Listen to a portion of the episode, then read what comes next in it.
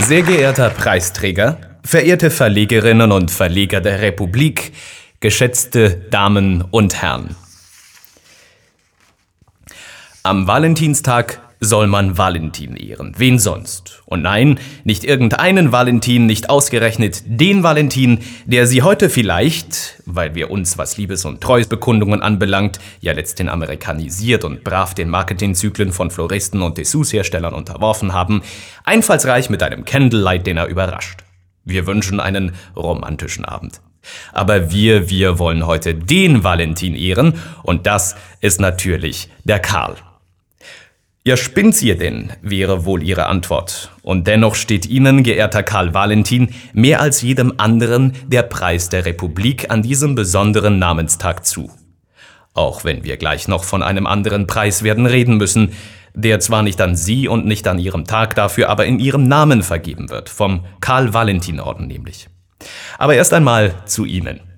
Schönen Blumen kommen sie als Statue am Münchner Viktualienmarkt am nächsten. Ansonsten gilt ihre Selbsteinschätzung, ich bin kein direkter Rüpel, aber die Brennnessel unter den Liebesblumen.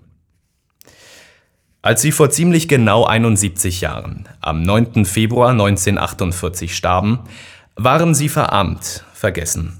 Sie, einer der wenigen Bayern auf Weltniveau, wie es in einer Dokumentation über ihr Leben heißt.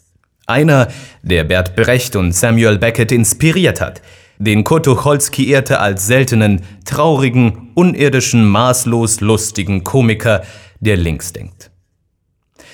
Gewiss, ein Engel waren sie nicht.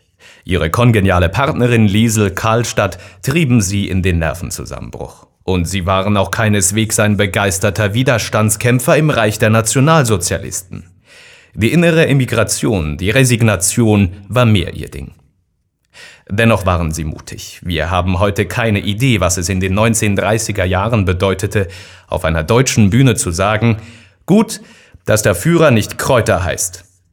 Ihr Film Die Erbschaft wurde 1936 von den Machthabern verboten, weil er die Armut der Menschen in Deutschland unverblümt darstellte.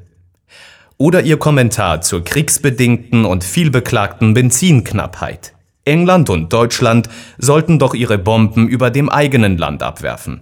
Das Resultat wäre das gleiche, aber was sich dabei den Flugzeugen an Benzin sparen ließe.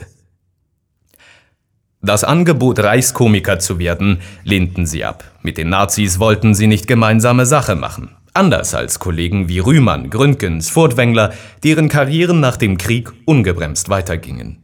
Sie dagegen, Karl Valentin, passten mit ihrer Melancholie, ihrem steten Suchen nach dem Sinn in einer weiterhin wahnsinnigen Welt nicht mehr in die Zeit. Sie starben drei Jahre nach dem Kriegsende an einer Lungenentzündung, weil man sie nach einem Auftritt in einem kleinen Münchner Wirtshaus vergessen und eingeschlossen hatte. In der Februarkälte mussten sie in der Garderobe übernachten und holten sich eine Lungenentzündung, von der sie sich nicht mehr erholten. Vergessen halt. Ach, hättet's mich doch bloß einfach weiter vergessen, ihr Hundling, haben sie vermutlich auf ihrer mittlerweile höheren Warte geflucht, als 1967 eine Münchner Faschingsgesellschaft namens Narhalla ungefragt einen Orden nach ihnen benannt hat und seither jedes Jahr auch an Personen verleiht, die mit ihrem Geist, Sarkasmus und Wortwitz ihrer geradezu hinterfotzigen Philosophie nichts zu tun haben. Es geht um Prominenz, nicht um Sinn. Wer sich frühere Preisträger anschaut, erkennt, was Sache ist. Franz Josef Strauß und Horst Seehofer. Heino und Till Schweiger. Die boxenden Klitschko-Brüder und der spätere Papst Benedikt XVI. Gipfelstürmer Luis Trenker und Fußballer Philipp Lahm. Womit wir beim nebst dem Valentinstag eigentlichen Anlass unserer Preisverleihung angelangt sind – dieses Jahr wurde der Karl-Valentin-Orden dem Österreicher Andreas Gabalier umgehängt, einem rechtspopulistischen Volksmusiker, der rassistische, homophobe, sexistische Aussagen, sagen wir mal, nicht gerade ums Verrecken meidet. Der bei einer Preisverleihung auch mal sagt, man hat's nicht leicht auf der Welt, wenn man als Mandel ein Weiberl steht, aber ich mache richtig gern Musik, es macht Spaß, ich glaube, dass genug, genug Platz. Der ein Plattencover so gestaltet, dass die Konnotation zum Hakenkreuz nicht zwingend ausgeschlossen ist. Der im Video seines Liedes Halli Hallo von der Frau mit prall gefülltem Dirndl direkt zum prallen Kuhäuter schneidet. und der singt.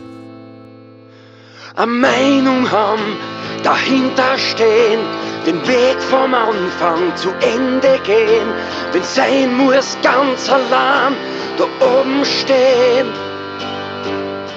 Das hätten die Burschenschaftler von Gabaliers Regierungspartei FPÖ nicht besser sagen können. Vielleicht haben die ja bald einmal einen Kanzlerkandidaten, der Kräuter heißt. Es wäre uns eine große Freude, wenn der Preis der Republik diese Schmach ein bisschen mildert. Es ist für Sie, geehrter Karl Valentin, hoffentlich ein Trost, dass Sie all dies nicht mehr miterleben müssen oder nur noch von höherer Warte. Vielleicht hilft ja auch, dass es noch den großen Karl Valentin Preis gibt. Der wird seit 2007 unregelmäßig vergeben ohne Brimborium. Erhalten haben ihn bisher Gerhard Polt, die Biermösel Blosen, Fredel Fesel, Helge Schneider, Sigi Zimmerschied. Das hat Ihnen sicher gefallen da oben. Sind die Preisträger doch A.